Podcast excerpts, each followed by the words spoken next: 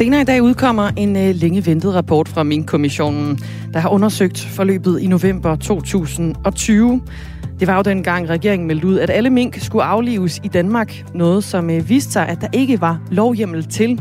Senere taler vi med en øh, tidligere minkavler, som glæder sig til, at rapporten her den endelig kommer.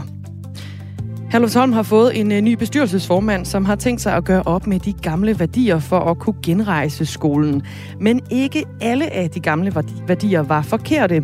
Det mener en tidligere elev, som øh, vi hører, hvad hun ellers mener, der bør gøres. Vi skal også omkring Inger Støjbergs nye parti, Danmarks Demokraterne, fordi de ser også ud til at øh, klare øh, den anden store hurdle i jagten på de her lige over 20.000 vælgererklæringer, som skal sikre, at partiet kan stille op til næste folketingsvalg. Jeg har fundet øh, vælgererklæringer.dk frem det inde på Indrigs- og Boligministeriets øh, hjemmeside via der, og øh, der kan man altså se lige nu, at Danmarks Demokraterne Inger Støjberg har 858 vælgere, som allerede har genbekræftet deres vælgererklæringer fra for en øh, uge siden. Det store ryg, det kommer formentlig i løbet af det næste døgn, hvor hun så kan sætte en ganske vild Danmarks rekord. Danmark er også ved at pynte op.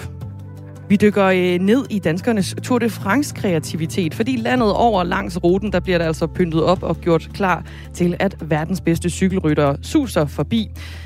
Tour de France starter i morgen og øh, løber hen over weekenden, og det er altså i den anledning, at der er blevet pyntet godt op. Har du været med til at lave pynt, kunst eller andet i øh, anledning af Tour de France? Har du måske øh, set noget helt særligt derfra, hvor du befinder dig? Så send en besked ind med det på nummeret, der hedder 1424.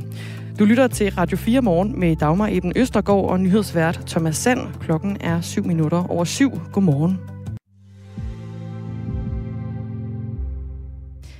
130 mennesker blev i november 2015 dræbt, da en gruppe terrorister angreb forskellige mål i den franske hovedstad, blandt andet stadionet Stade de France og koncertstedet Bataclan. Mindst 350 blev såret. I aftes faldt der så dom i det, der øh, er det mest fatale terrorangreb i Frankrig.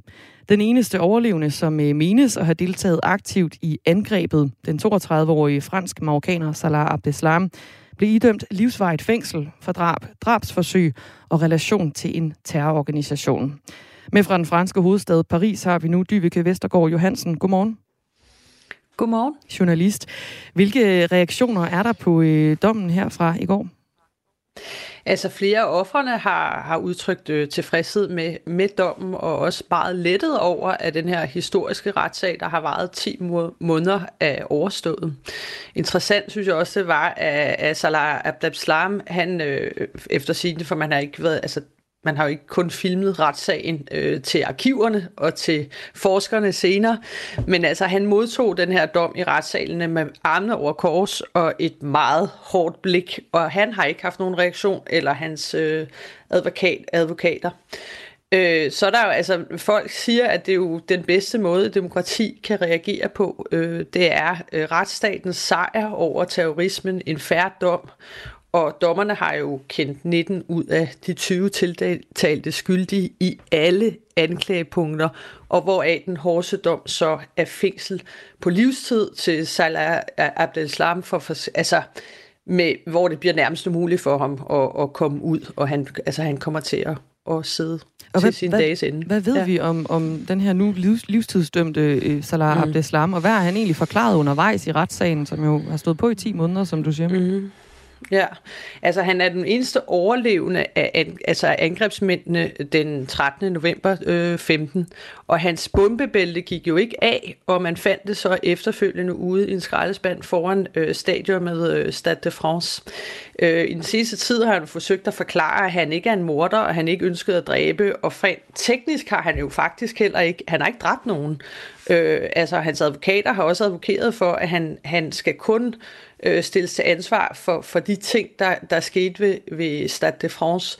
Øh, men domstolen har altså ikke godtaget hans forsvarsstrategi. Han er ifølge dommeren en morder, der ønskede at dræbe, og at de her angreb skal ses som en integreret, samlet aktion. Ikke? Øh, og den her hårdeste dom er faktisk, øh, man bliver overrasket, men han har faktisk ikke modtaget den for for drabet på det civile, fordi på, på, på, altså på øh, attentattidspunktet, så var det ikke muligt i fransk lov. Han har modtaget den hårdeste franske dom, fordi han har, hans kollegaer har, øh, hvad vil sige, øh, prøvet at, at dræbe politifolk øh, på Bataclan.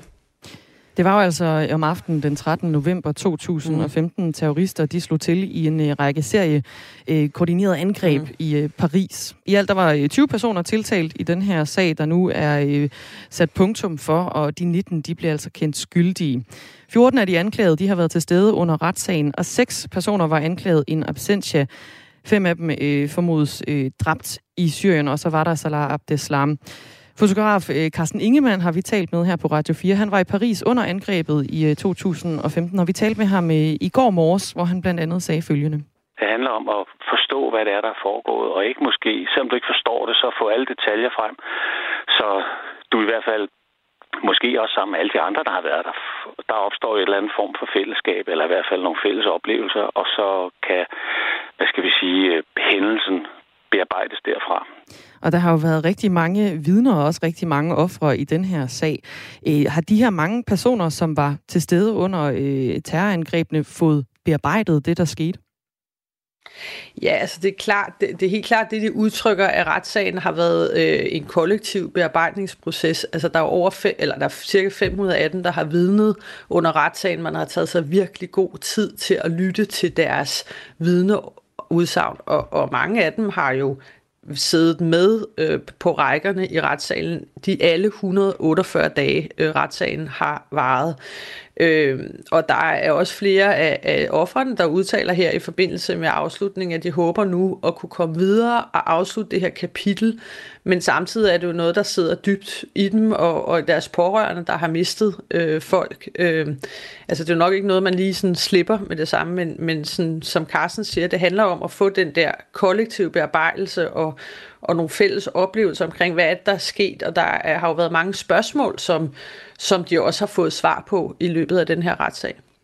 Ja, hvad har de her mange øh, vidner, som jo også har øh, forklaret sig i retten, hvad har de forklaret om, om hele den her, det her angreb? Altså, man siger, de har jo forklaret, hvad de har oplevet, og, og, og, og den angst, de lever, eller hvordan de har mistet. Altså, sådan, det, det, det, det jeg forstår, at det er, at de har, har virkelig... Øh, altså, dommeren har også taget sig tid til virkelig at lytte øh, til, øh, til det, de har oplevet, ikke? Øh, og det er jo vidt forskellige ting. Øh, der er 2.500 mennesker, der faktisk er civil, altså der har med anklaget øh, terroristerne her i den her øh, sag øh, fordi i Frankrig er det den offentlige anklager, der, øh, der lægger sagen mod folk. Og hvordan, vi ved endnu ikke, hvordan øh, Salah mm. Abdeslam har, øh, har reageret på den her dom. Ved vi, om, om mm. det er mm. noget, han kan komme til at anke? Ja, han har øh, 10 dage til at anke øh, øh, dommen. Øh, og det må vi jo så se, om, om han gør. Man kan så sige, øh, det, det er jo svært at sige nu, men, øh, men øh, man kan sige, at, han, at det er klart, at, at at det er jo ikke det, han havde håbet på, øh, øh, han ville få af dom. Nedtællingen er altså i gang øh, indtil øh, Salah Abdeslam han kan anke den her øh, livstidsdom, han har fået for sin medvirken i terrorangrebene i Paris i 2015. Dyvike Vestergaard er journalist med fra Paris på den her sag. Klokken den er 14 minutter over syv. Godmorgen. Danskerne har øh, ladt øh, kreativiteten flyde langs Tour de France-ruten, der strækker sig fra København over Fyn og så til Sønderjylland. For eksempel så kan der på øh, Vejlehavn ses en 300 kvadratmeter gul striktrøje spændt ud mellem to kraner, når starten på tredje etape af Tour de France går fra Vejle på søndag. Jytte Kongsted Schmidt er en af dem, som har været med til at strikke den her kæmpe store trøje. Jeg har nok brugt næsten de lyse timer den sidste halvanden måned. Jeg er kommet ind lidt senere i systemet her, men det har været spændende, det har været utrolig sjovt og givende på mange måder, og jeg er sådan den, der gerne vil, når nogen tager en god idé, så vil jeg gerne bakke det op. Ja, og bag den her kæmpe store gule trøje, som Jytte Kongsted Schmidt har øh, været bidragsyder til, så gemmer der sig et øh, projekt sat i gang af en lokal bankmand ved navn Alex Slot Hansen. Jamen altså, den store trøje, den bliver cirka 300 kvadratmeter, og øh, den består af 5.000 lapper, Og, og, og vi har regnet lidt på det. Umiddelbart så kommer vi frem til, at den kommer til at veje omkring 500-600 kilo. Så den bliver stor, den bliver tung, og det giver også mange søvnløse nætter, vil jeg sige. Fordi den skal hænge på en havn, hvor det blæser ret meget.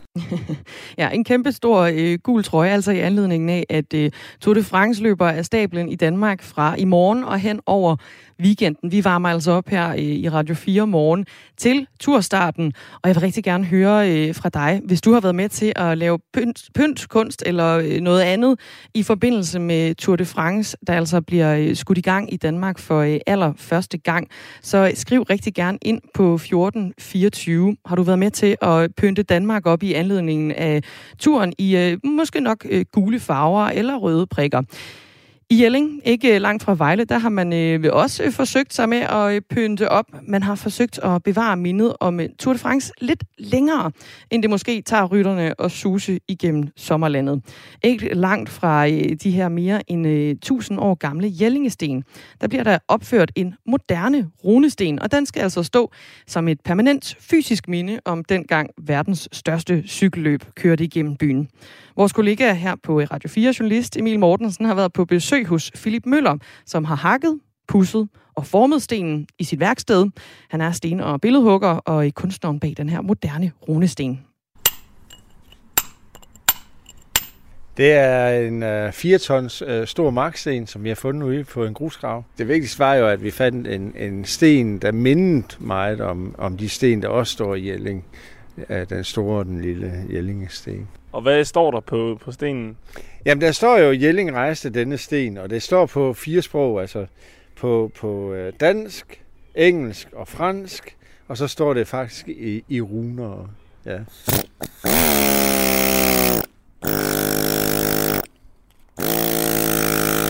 Jeg hugger simpelthen rundt om, om, om runerne, så hele fladen omkring dem, de bliver forsinket. Så det er, det er modstand af at hugge dem ned i. Så, så det er faktisk helt bare baggrunden, vi trykker ned. Skal vi lige prøve at tage rundturen rundt og kigge? Det kan vi godt. Det er jo Tour de France, der skal køre igennem Jelling, og det symboliserer ved den her cykel, hvor jeg hugger noget ud, ligesom om, at det ligner et, et, et hjul og et stel, og så kommer der et mega specielt forhjul. Her kommer der en simpelthen et forhjul skabt af messing og skinner, så, så det kan være ude i fremtiden, når de graver den frem igen om 1000 år, så tror de, det er en solvogn fra 2022. Hvem ved? Ja. Ja, det var altså øh, Stener sten- og billedhugger i Philip Møller, som har øh, lavet et permanent minde om øh, til, når, når, øh, til eftertiden fra dengang verdens største cykelløb kørt igennem Jelling, altså inspireret også af de 1000 år gamle Jellingesten. Også på øh, Vestjylland har de øh, lokale været kreative. Normalt så forbinder mange sikkert den prikkede bjergtrøje med ikoniske bjerge som Alpe d'Huez.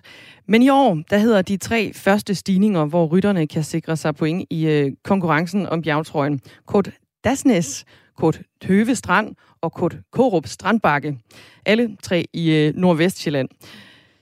Jesper Fredslund, han er øh, landmand på øh, Sandgården i øh, Odsherred, og øh, altså også i Vestjylland, og han har lavet en hyldest til den prikkede bjergtrøje, altså den hedder som den bedste bjergrytter modtager i Tour de France. Han har nemlig malet røde prikker på sine grise.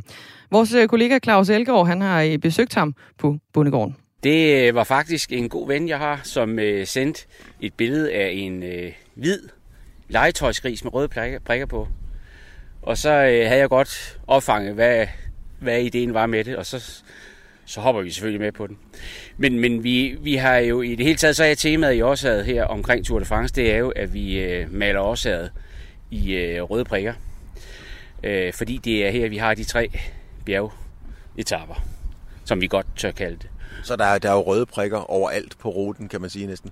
Der er røde prikker overalt. Jeg kører selv i en hvid bil med røde prikker på, så øh, vi, vi gør, hvad vi kan, og maler skilte og ting og sager øh, røde. Det skal selvfølgelig siges, at de der røde prikker på grisene, det er ikke øh, maling, det er fødevaregodkendt mærkefarve, som man normalt bruger til at sortere, når man sorterer gris. Ja, og selvom Jesper Fredslund øh, godt nok har udsmykket alle sine grise med Tour de France-prikker, så er det alligevel ikke meget cykelløb, han selv får set jeg har et fint med cykelsport. Jeg er ikke, jeg er ikke øh, sådan en øh, øh, fan, der tager, tager, tager til Tour de France, og, eller tager til Frankrig og ser Tour de France, men jeg har da ofte fuldt fuld med, og øh, Øh, men nu har vi gårdbutik, og vi sælger grøntsager og jordbær hele, øh, hele sommeren, så, så det er der heller ikke mulighed for. Men, men, men, men bare det, at, at sådan en stor begivenhed kommer til Danmark, det, øh, det er fantastisk. En travlt, men uh, trods alt meget engageret herre. Tour de France starter altså øh, i morgen, når første etape øh, rammer København. Der er enkelt start. På lørdag, der kører rytterne over Storebælt på anden etape, som strækker sig fra Roskilde til Nyborg. Og søndag, der er det så øh, sidste etape, der starter i Vejle, som øh, går igennem Jelling og slutter i øh, Sønderborg. Og Vejlenseren har øh, sendt en øh, sms ind. I Vejle er der meget at se under turen. Læg mærke til den fiktive cyklist, der kører på millionærbyggeriet Bølgen. Den cyklist og bølgen skal symbolisere Vejles mange bakker.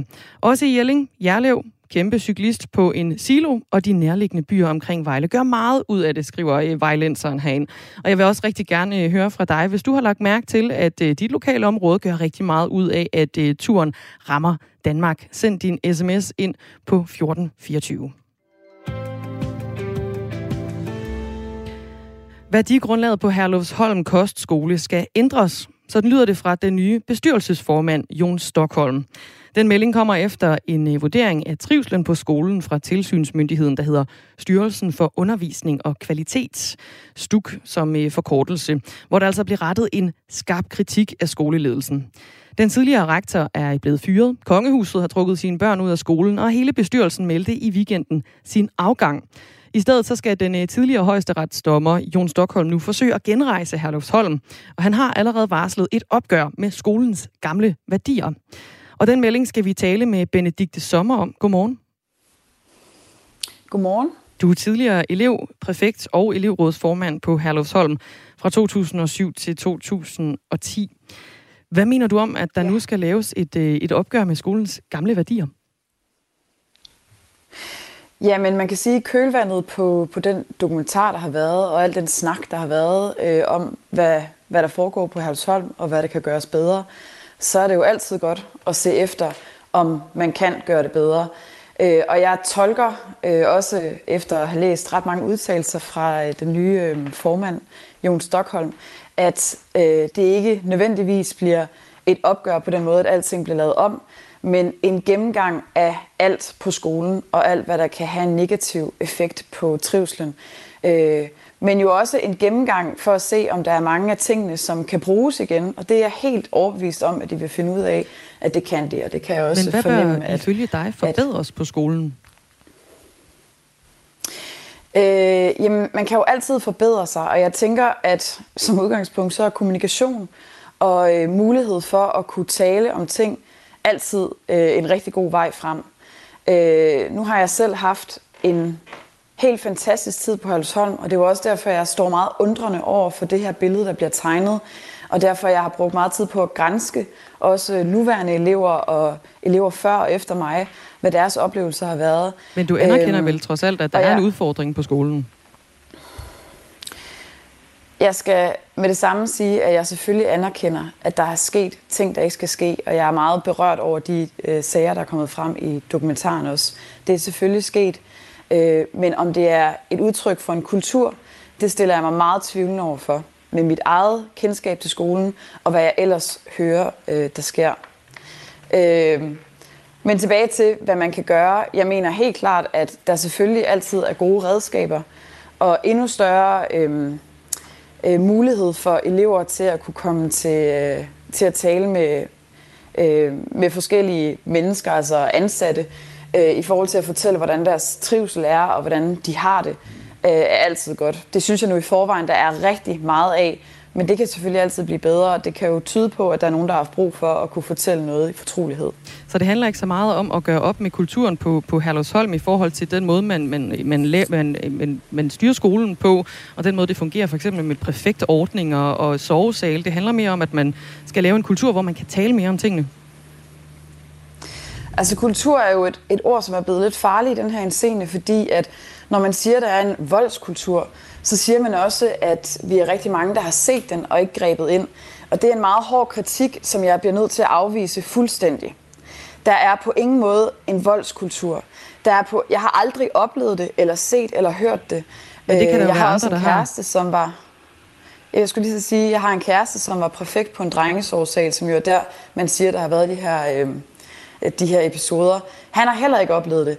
Derved ikke sagt, at de episoder, der er kommet frem, ikke er sket. Det er de, og det er meget beklageligt og forfærdeligt og begrædeligt. Øh, der sker desværre sådan nogle ting, når man stuer 600 hormonelle børn sammen. Øh, så, så vil der nødvendigvis på et eller andet tidspunkt opstå mobning eller krænkende adfærd. Men at der er en kultur, det må jeg simpelthen sige, det er der intet af mine oplevelser, der taler for. Nu, du, du, du, du kan vel ikke afvise, at der er en voldskultur, øh, hvis de her ting er sket? Altså, du anerkender jo, det er sket, det der er kommet frem, for eksempel i dokumentaren, men du afviser også, at der er en voldskultur. Jamen, en kultur... Ja, det gør jeg. Altså, jeg mener helt klart, at det her, der er kommet frem, er enkelttilfælde. Det ved jeg godt er blevet sådan et, et ord, som, øh, som folk harcelerer over. Men det er enkelttilfælde. Det er ikke noget, der generelt sker, eller der er god, god øh, grobund for. Der er rigtig meget opsyn, og der er en rigtig god kultur på Herlevsholm. Øh, det er der rigtig mange tal, der taler for. Der er et lille antal, som har oplevet nogle ting, de aldrig skulle have oplevet. Og det er forfærdeligt, og det skal der øh, tages hånd om. Men så er der et overvældende, et overvældende antal af tidligere elever, som faktisk også tør at stille sig frem. Og det har ikke været nemt i den her tid, hvor, at, hvor alle synes at have Herlevsholm, øh, som fortæller, hvad deres oplevelse er af, hvad kulturen er. Og det vidnesbyrd har også en ligelig ret. Altså, hvis vi skal have en demokratisk debat, så handler det jo også om at få forskellige syn på sagen. Og så kan du sige, at det er fordi, vi ikke har oplevet det. Men når der tales om en kultur inden for alle på skolen, kendt kultur, så er, der, så er vores vidnesbyrd jo lige så gældende. Men når du siger, at man ikke har kunne tale om, øh, om det her tidligere, Benedikte Sommer, og samtidig siger, at der er masser, der stiller sig frem og siger, at de har haft det godt på skolen, så kan der jo samtidig også være masser, som ikke har stillet sig frem og fortalt om deres oplevelser, netop fordi man ikke har kunne tale om tingene på skolen. Ja, det kan man sige. Det kan man jo altid sige, at der måske er et stort mørketal, som vil tale i en anden retning. Men så længe det ikke er altså dokumenteret, så er det jo en gissning. Til gengæld, det der ikke er en gissning, det er jo alle dem, der stiller sig frem og siger, at vi har ikke set eller hørt vold på sovesalen. Så synes jeg, at det er ret bisset at sige, at det må være, fordi man er underlagt en tavshedskultur eller et eller andet. Altså, folk har vel ret til at fortælle, hvad deres vidensbyrd er. At der er og så det en tavshedskultur, når man ikke kan tale om tingene. Hvornår har jeg sagt det? Du sagde bare lige før, at der skulle laves en kulturændring i forhold til det her med kommunikation, og at der skulle være øh, bedre mulighed for Nå, at kunne tale måde. om tingene. Nå, det var jeg. Jeg sagde ikke, at der var en tavskultur. Jeg blev bedt om at pege på, hvad man kunne gøre for yderligere højne trivselen, som i forvejen er rigtig høj og god. Øh, og der mente jeg, at det altid er en god idé at have flere personer, man kan henvende sig til. Så det var ikke en sådan, der er et problem. Fordi mm. det mener jeg ikke, at der er. Benedikte Sommer, du er altså tidligere og, elev altså, og, og præfekt på... Øh, Nej, ja. Og elevrådsformand på Herlufsholm øh, Kostskole. Her til sidst, hvad er det, du synes, øh, der skal til, før du vil bakke op om øh, en ny kurs fra Herlufsholms øh, skolebestyrelse, altså med Jon Stockholm i spidsen? Altså nu er det jo ikke noget, jeg skal bakke op om, kan man sige. Man kan sige, på i et langt løb vil jeg sende mine børn til øh, Holsholm selv, eller et eller andet. Det vil jeg helt klart, og jeg mener, at det lyder rigtig fornuftigt, det som øh, Jon Stockholm har, øh, har i sinde at gøre. Det er altid godt at tage alt op til revision, og det virker også til, at han kan se nogle værdier i det, som også er på Halsholm, og at netop nogle af de her ordninger, som, som der har været snak om, skal afskaffes, faktisk har været enormt trivsels... Øh, højnende. Altså, ja, for eksempel det at sove på sovesal. Det er jo ikke kun at sikre øh, ens tryghed, det er det også, og jeg mener, det er meget mere trygt at sove på en sovesal, end at sove alene nede på et aflukket værelse. Øh, men det gør også nogle ting, som man jo vil miste, hvis man afskaffer sovesalen. For eksempel øh, at sørge for, at folk ikke isolerer sig. Det er et stort problem, også på en kostskole blandt unge mennesker, at der er en stor tendens til at isolere sig eller ensomhed. Og det er jo blandt andet derfor, alle har jo et, et hummer, som det hedder. Alle har et værelse. Alle kunne i princippet bare sove på deres værelse. Man har jo netop de her ordninger for at sørge for, at folk aldrig er alene. For at sørge for, at der er fællesskab. Sagde Benedikte øhm, Sommer, tidligere ja. elevpræfekt og elevrådsformand på Herlufsholm Kostskole. Vi har simpelthen en omgang nyheder, der presser sig på. Det er Thomas Sand, der står klar. Klokken er halv otte.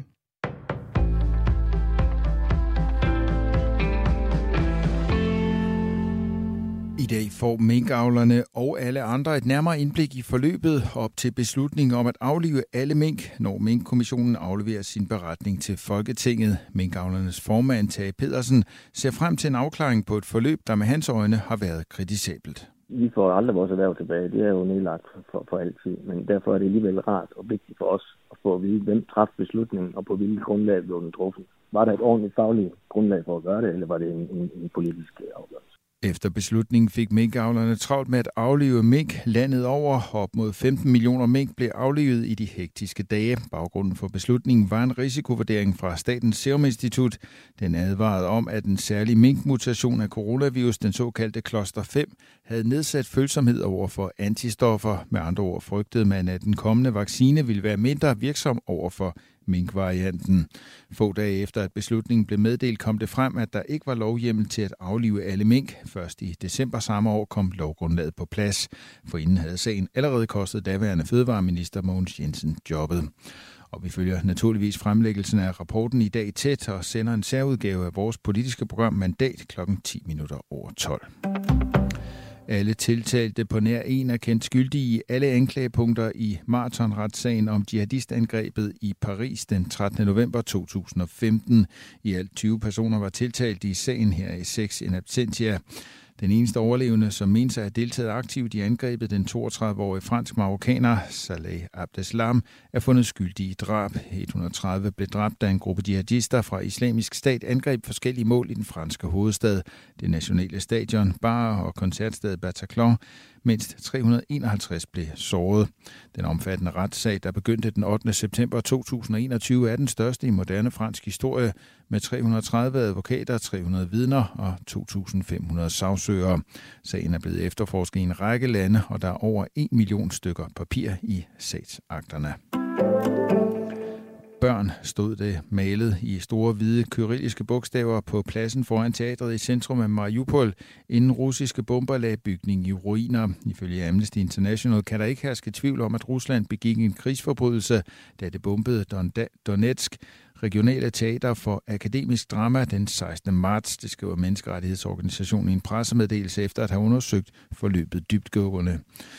Undersøgelsen viser ifølge Amnesty, at Rusland med al sandsynlighed ramte teatret med fuld overlæg. Det er på trods af, at kamppiloterne måtte være velvidende om, at hundredvis af civile havde søgt ly for krigen derinde.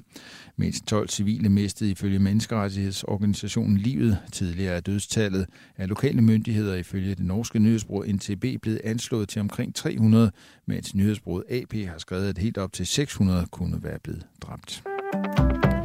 Forhandlere fra USA og Iran er igen gået fra hinanden uden at formå at genopleve de to landes atomaftale fra 2015. Det oplyser en EU-udsending, som agerer maler i sagen til nyhedsbruget Reuters. I 2015 fik den daværende præsident i USA, Barack Obama, forhandlet en atomaftale på plads med Iran. I aftalen gik Iran med til at reducere sit atomprogram og lade internationale observatører kontrollere landets berigelse af uran. Den aftale led dog døden bare tre år senere, hvor præsident Donald Trump trak USA ud af aftalen og i stedet valgte at lægge Iran under strenge amerikanske sanktioner.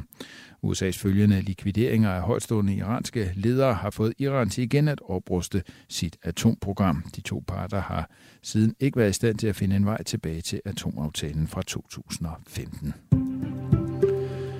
tørt med nogen eller en del sol, men på Bornholm skyder ud på eftermiddagen regn og tordenbyer fra syd. Vi får temperaturer op mellem 22 og 26 grader.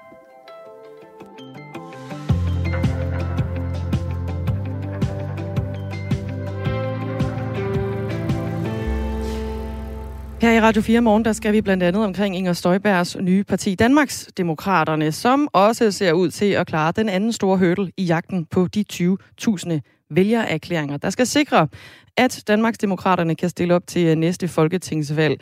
Det er i en, en uge siden nu, at Inger Støjberg hun øh, meldte sit parti, altså at hun var formanden for Danmarks Demokraterne, og hun er altså undervejs med vælgererklæringerne. Lynhurtigt kom der mere end 40.000, som skrev under øh, i løbet af et øh, døgn, og syv dage senere, så skal man altså øh, gå ind og øh, igen underskrive, kan man sige, for at bekræfte, at man virkelig gerne vil Danmarks Demokraterne. Jeg taler med Rune Stubager, som er valgforsker og professor i statskundskab ved Aarhus Universitet, om den historie lige om et øh, øjeblik. Og så skal vi altså også omkring øh, kendt dem på knækket. Det er øh, Langelænderen, som øh, nu bliver hævet ud af Coop på grund af en priskonflikt.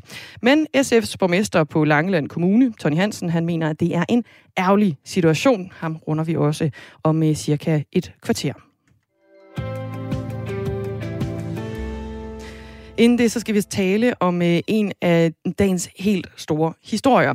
For senere udkommer nemlig en øh, længe ventet rapport fra Mink-kommissionen, som har undersøgt forløbet i november 2020, hvor regeringen meldte ud, at alle mink skulle aflives. Noget, der vist sig ikke at være lovhjemmel til. Og der er kritik i vente af blandt andet statsministeriet og det daværende Miljø- og Fødevareministerium. Det har Weekendavisen beskrevet efter at have set dele af et udkast til den rapport, der altså ventes i dag. Og statsminister Mette Frederiksen har også allerede sagt til Berlingske, at hun forventer kritik af statsministeriet. Anne Mona Kulsø Larsen er tidligere minkavler. Godmorgen. Godmorgen. Lidt uden for øh, Næstved ligger, eller lå den, kan man næsten øh, kalde det nu vel, og øh, formand også for Sjællands Pelsdyravlerforening. Øh, hvordan har du det med, at rapporten den kommer i dag efter så mange måneders venten? Ja, altså de mange måneder indikerer jo, at det er en kommission, som øh, har arbejdet seriøst med opgaven, og det øh, kan jeg jo kun bifalde.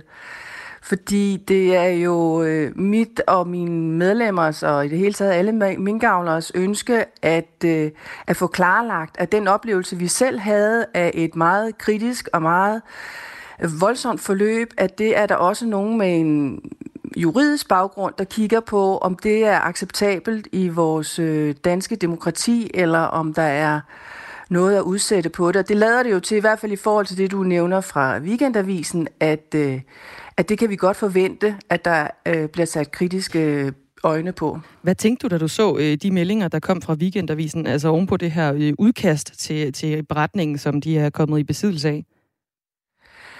Ja, jeg tænkte jo, at så er jeg da ikke selv helt øh, galt afrangeret i forhold til min egen oplevelse. Øhm, fordi jeg, sådan hvis man bare bruger almindelig sund fornuft, så kunne man jo godt regne ud, at der var noget, som ikke helt stemte overens med, med det regelsæt, som vi almindeligvis gør os med i, i Danmark, både øh, fra dem, der lovgiver, men også øh, også øh, indbyrdes imellem danskerne. Så øh, jeg tænkte, det, det, øh, det ser ikke så godt ud for regeringen, det her. Ja, det er altså en, øh, en, øh, øh, noget, et udkast, som peger på, at der kommer en kras kritik både af statsministeriet og det daværende fødevare- og miljøministerium. Hvad håber du på, der kommer, kommer ud af den her beretning, vi venter senere i dag?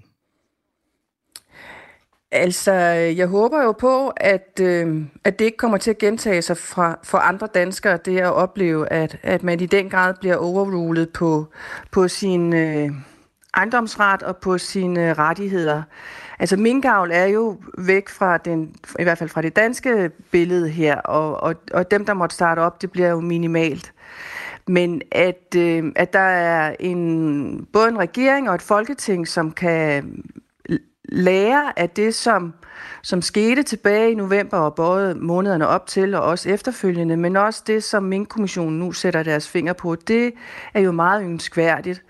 Og øh, det er ikke sikkert, at de måske lige skal genlæse både ministerlov og, og embedsværksloven, men, men i hvert fald have en lille øh, reminder, der sidder på deres spejl i badeværelset, hvor der står, husk nu at øh, holde fokus på bolden og lade være med at tænke på din egen taburet hele tiden. Det kunne måske være starten. Altså, men om det sådan skal komme til øh, større afskedelser og næser, hvad der ellers handler om, det tænker det tror jeg bare er overladet til, til Folketinget. Det må de selv ligge og, og fedt rundt med.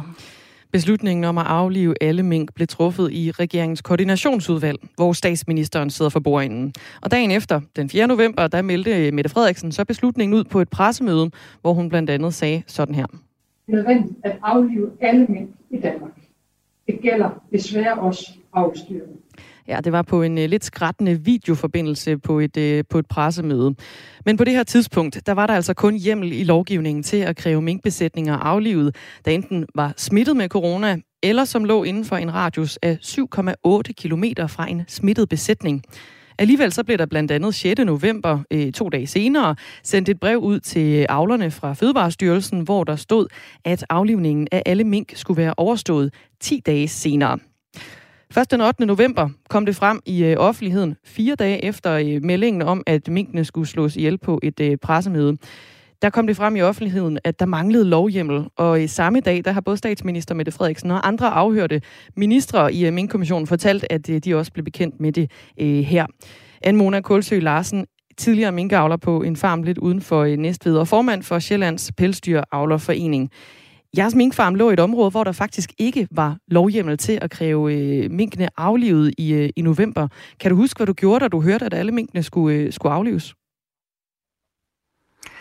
Ja, jeg kan i hvert fald fortælle dig, at efter du lige har spillet det klip med vores statsminister, så er min puls røget op, og jeg har ondt i maven, og min krop sidrer. Og det var stort set samme reaktion, jeg havde øh, tilbage den, den 4. november. Altså, jeg jeg bliver helt, øh, jeg bliver mundlam, og jeg øh, får det rigtig ubehageligt, og jeg får gåsehud på kroppen. Og jeg kan huske, at øh, da jeg fik meldingen, der gik jeg ud og sagde det til min mand. Vi var ved at tage avlstyr fra til, øh, til næste sæson, også til vores kollegaer. Og jeg, jeg faldt simpelthen sammen. Altså, jeg kunne ikke stå på mine ben. Jeg, jeg måtte sætte mig ned. Og så husker jeg faktisk ikke ret meget mere lige fra den dag. Altså, det er sådan en sort tåget... Øh, jeg ved ikke, hvad man kalder sådan en tilstand, men meget, meget ubehageligt. Altså, mm. jeg er meget påvirket, kan jeg høre lige nu, når jeg skal fortælle dig om det, fordi det er, det var så ubehageligt. Ja, det kan, jeg kan også godt og høre det, det håber, på dig. Og, ja, altså det håber jeg virkelig, virkelig ikke, at der er nogen andre, der på noget tidspunkt skal opleve. Det var så, da meldingen kom, at øh, om at alle minkene skulle, øh, skulle aflives. Øh, så kom der jo så en, øh, en melding om, at der ikke var noget lovgrundlag for, at jeres mink skulle aflives på det tidspunkt. Hvordan reagerede du her? Altså, jeg er jo almindeligvis sådan et ret øh, roligt og vel hvad hedder det, afbalanceret menneske, hedder det. Altså, og vrede, det er ikke sådan en følelse, jeg sådan, ja, det kan jeg da godt blive, men det er ikke sådan i høj kaliber. Men da jeg, da jeg fik det brev, der blev jeg simpelthen så stjernetosset, som jeg jeg har ikke ord for at beskrive, hvor tosset jeg blev. Altså, det har jeg aldrig oplevet før. Altså, jeg var så vred. Øhm, jeg, jeg tror, det var der, hvor, hvor min tillidsfilm, øh, den knækkede over for myndighederne. Altså, det var, det var det simpelthen det endelige brist på, hvad jeg synes, man øh, som borger skulle, øh, skulle finde sig i. Det, øh, ej, hvor var jeg tosset. ja. Det er jo ja. fair nok. Det er jo øh, et, et erhverv, du har arbejdet med, øh, og så blev du bedt om at sådan set i bund og grund øh, lukke det her erhverv af Mona Kulsø Larsen. Ja. Øh, øh, nu står du så her og, og venter på, at øh, den her beretning bliver afleveret øh, fra min kommissionens side. Først til Folketingets øh, grænskningsudvalg, og så øh, ventes det altså, at den bliver offentliggjort kl. 13 i dag. Hvad, øh, som det ser ud lige nu, hvad skal der egentlig til for, at du kan komme helt videre, hvis du overhovedet kan det? Øh, jamen det, det tror jeg nu, altså det tror jeg da bestemt, jeg kan, altså fordi jeg får jo ikke noget at sætte mig i et hjørne og glo ind i, i en væg, men, øh, men øh, altså der er jo den helt fysiske del af det, og det er jo, at vores virksomhed jo, og, og andre avlers virksomheder jo skal opgøres og eksproprieres, og vores farme skal rives ned og tilbage til almindelig landbrugsjord. Det er jo så sådan den helt konkrete del af det. Øh, og så må tiden her efter kommissionens rapporter, hvordan politikerne jo så vælger at, øh, at tage imod den og agere på den, den, det må jo så afgøre, hvordan min tillid til, at, at vores øh, systemer de øh, fungerer, altså at, at den bliver genoprettet. Det tror jeg ikke lige sker i morgen. Øh, det kommer nok, nok til at tage lidt længere tid, men, øh, men altså, der er jo nogen, der siger, at tid læger alle sår, og det gør det til dels nok. Der kommer i hvert fald skorpe på det sår, og så, øh, så må vi jo se, om ikke... Øh, ja, hvor langt er du i helingsprocessen? Hvis jeg kunne sætte en skala på det, så ville det jo være, ville det jo være fint. Det ved jeg faktisk ikke, men altså, jeg, jeg laver jo andre ting, end at beskæftige mig med mink, fordi ellers så... Øh, altså, man bliver jo syg, hvis man skal blive ved med at hænge fast mm. i, øh, i gammel historie. Så selvfølgelig laver vi jo noget andet nu her i dag. Øh, men øh, det kunne være rart at få, få farmen væk, selvom det bliver ikke nogen sjove dage, når de kommer og hiver den ned sagde Anne Mona Kulsø Larsen, som er øh, tidligere minkavler og formand for Sjællands Pelsdyravlerforening. Som nævnt, så øh, kommer Mink-kommissionens beretning i dag. Den bliver afleveret til Folketingets grænskningsudvalg. Det er klokken øh, 11, og så ventes det, at den bliver offentliggjort omkring klokken 13. Vi holder naturligvis øh, øje med det her på Radio 4, og vi sender mandat special på kanalen fra klokken 10 minutter over 12 og så frem til klokken 14 i anledningen af, at beretningen udkommer. Klokken er 14,5 minut i 8. Du lytter til Radio 4 morgen. Amalie, lige om lidt, så er der Tour de France i Danmark. Ja, tag med rundt i sommerlandet, når missionen sender turen på Radio 4. Vi er til stede i alle tre målbyer og har sendt reportere rundt i hele landet. Der er jo spækket med mere eller mindre bizarre arrangementer rundt omkring det her Tour de France. Lyt til turen på Radio 4 i morgen fra kl. 15. Alle, alle, alle. Det bliver for sindssygt lige om lidt. Altså tre etaper i Tour de France i Danmark. Jeg glæder mig. Vive la Tour. Radio 4 taler med Danmark. Inger Støjbergs nye parti, Danmarks Demokraterne, ser ud til også at klare den anden store øh, hørtel i jagten på de lige over 20.000 vælgererklæringer, der skal sikre, at partiet kan få lov at stille op til næste folketingsvalg. De mange tusinde danskere, der i underskrev erklæringen digitalt, da nyheden om, at partiet blev offentliggjort i sidste uge, skal logge ind og bekræfte deres støtte syv dage senere, før det tæller som en øh, gyldig vælgererklæring. Og jeg øh, opdaterer øh, løbende ind på vælgererklæring.dk og spotter, hvor mange ny, øh, hvad hedder det, eller bekræftede vælgererklæringer i Danmarks Demokraterne Inger Støjberg har fået. Lige nu der er det tal på 869, der er tjekket meget tidligt i morges, der var det på 820. Så det tækker altså øh, lige så stille opad her i, øh, i morgens løb.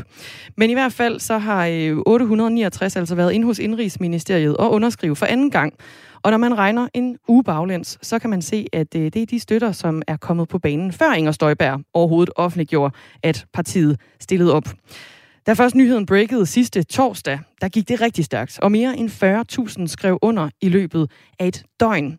Hvis bare halvdelen af dem bekræfter deres erklæring i dag, hvor de syv dage jo er gået, så vil Danmarks Demokraterne sætte Danmarks rekord og sikre sig opstilling til Folketinget på bare ni dage. Rune Stuberg er valgforsker og professor i statskundskab ved Aarhus Universitet. Godmorgen. Godmorgen. Hvorfor tror du, det er gået så stærkt for Inger Støjberg? Der er gang i den om bagved. ja, der er lige nogle børn i baggrund.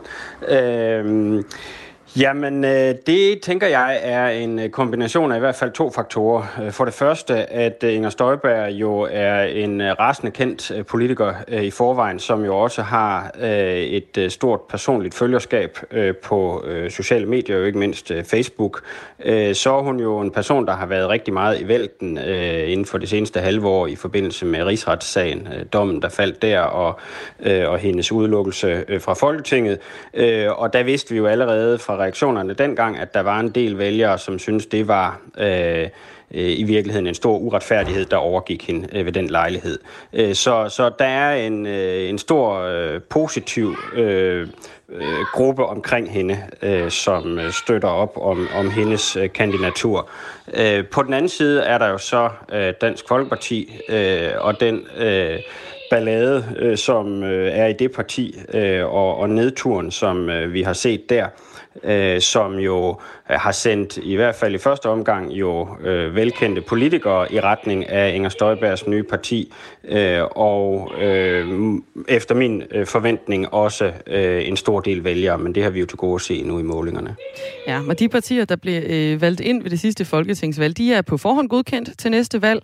Andre partier, de skal først lige overtale øh, 20.182 danskere til at give deres øh, digitale underskrift øh, for at tilkendegive, at de støtter, at partiet kommer på stemmesedlen. Allerede nu, der har fire partier samlet vælgererklæringer nok. Det er Moderaterne, Frie Grønne, Veganerpartiet og Kristendemokraterne. Dermed så bliver der mindst 14 forskellige partier at vælge imellem næste gang, der er folketingsvalg, og 15 jo, hvis Inger Støjberg klarer øh, skærende.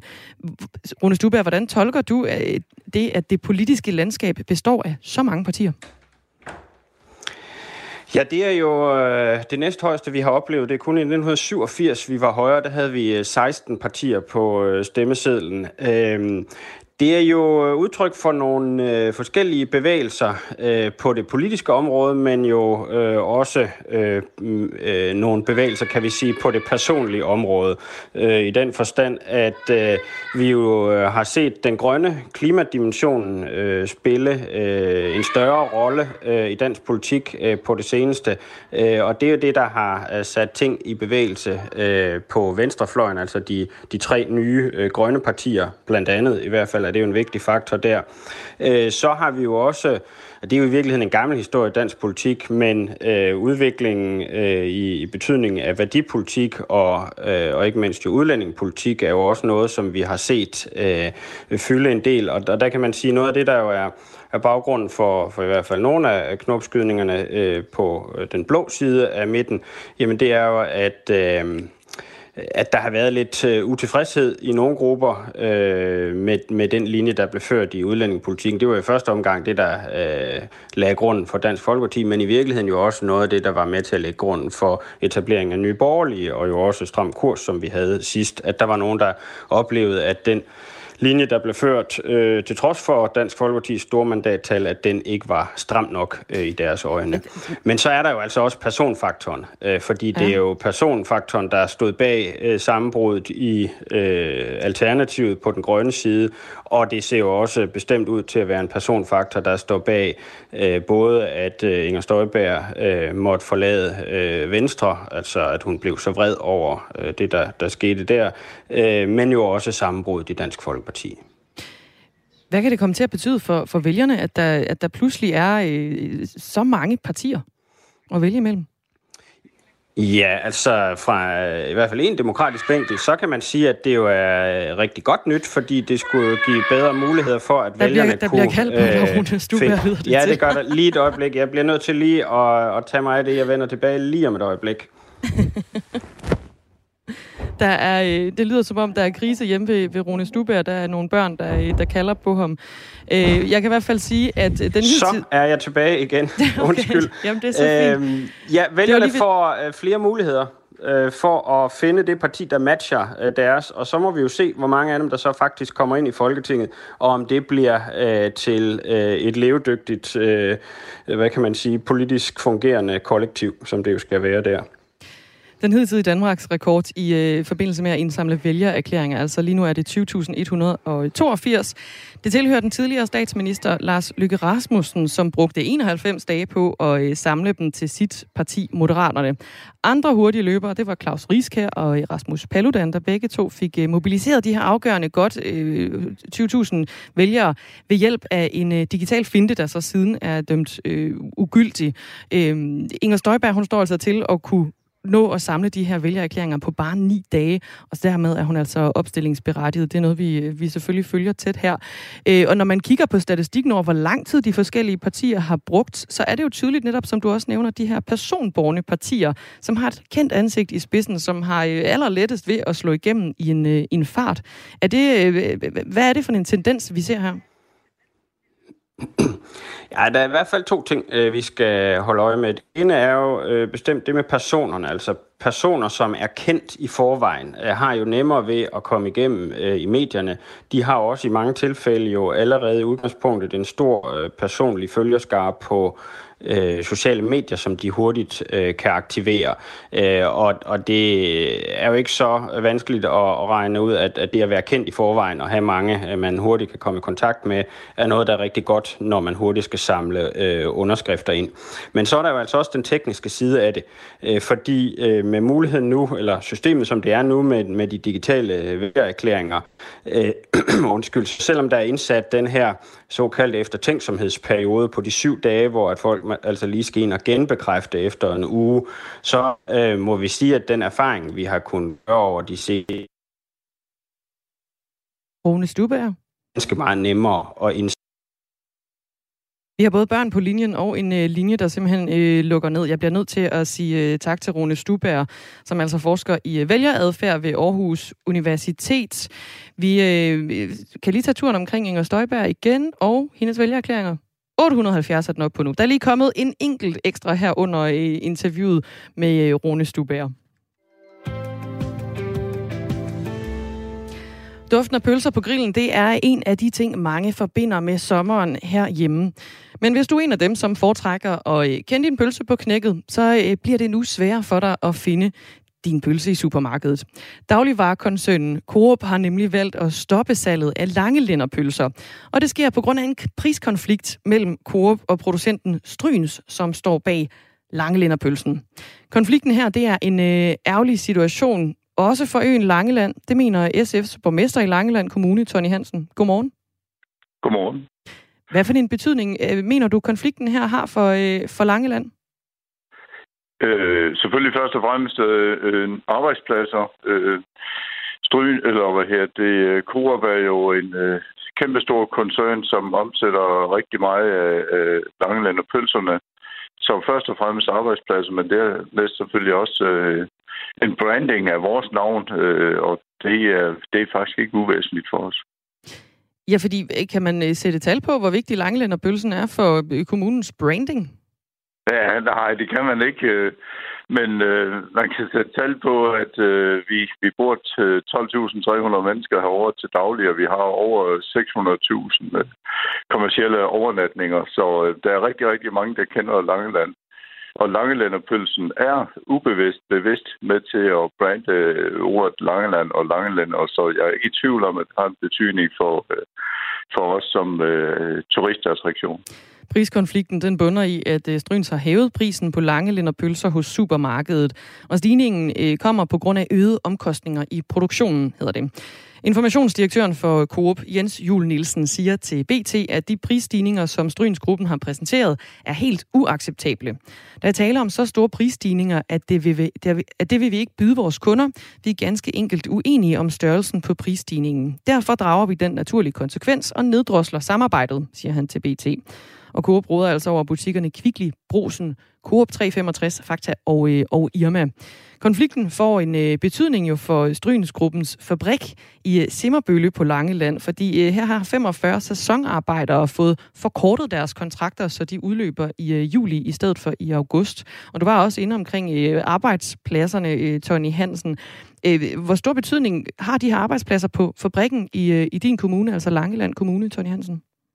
Jamen, det, øh, det er jo en af de øh, virksomheder, som øh, har sådan en... Øh, altså, de har dels en øh, grundsubstans, hvis man kan, kan kalde det sådan, med, altså, med nogle faste medarbejdere året rundt.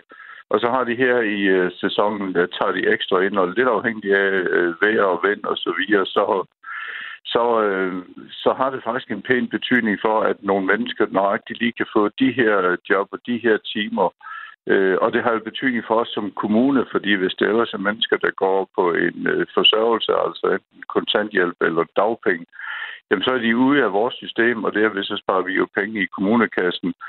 Modsat, hvis de kommer hurtigere tilbage, så øh, har vi jo også de udgifter fra kommunekassen tidligere end øh, forventet. Du kunne ikke sætte tal på, på brandingen, Tony Hansen, men kan du sætte kroner og øre på, på arbejdspladserne?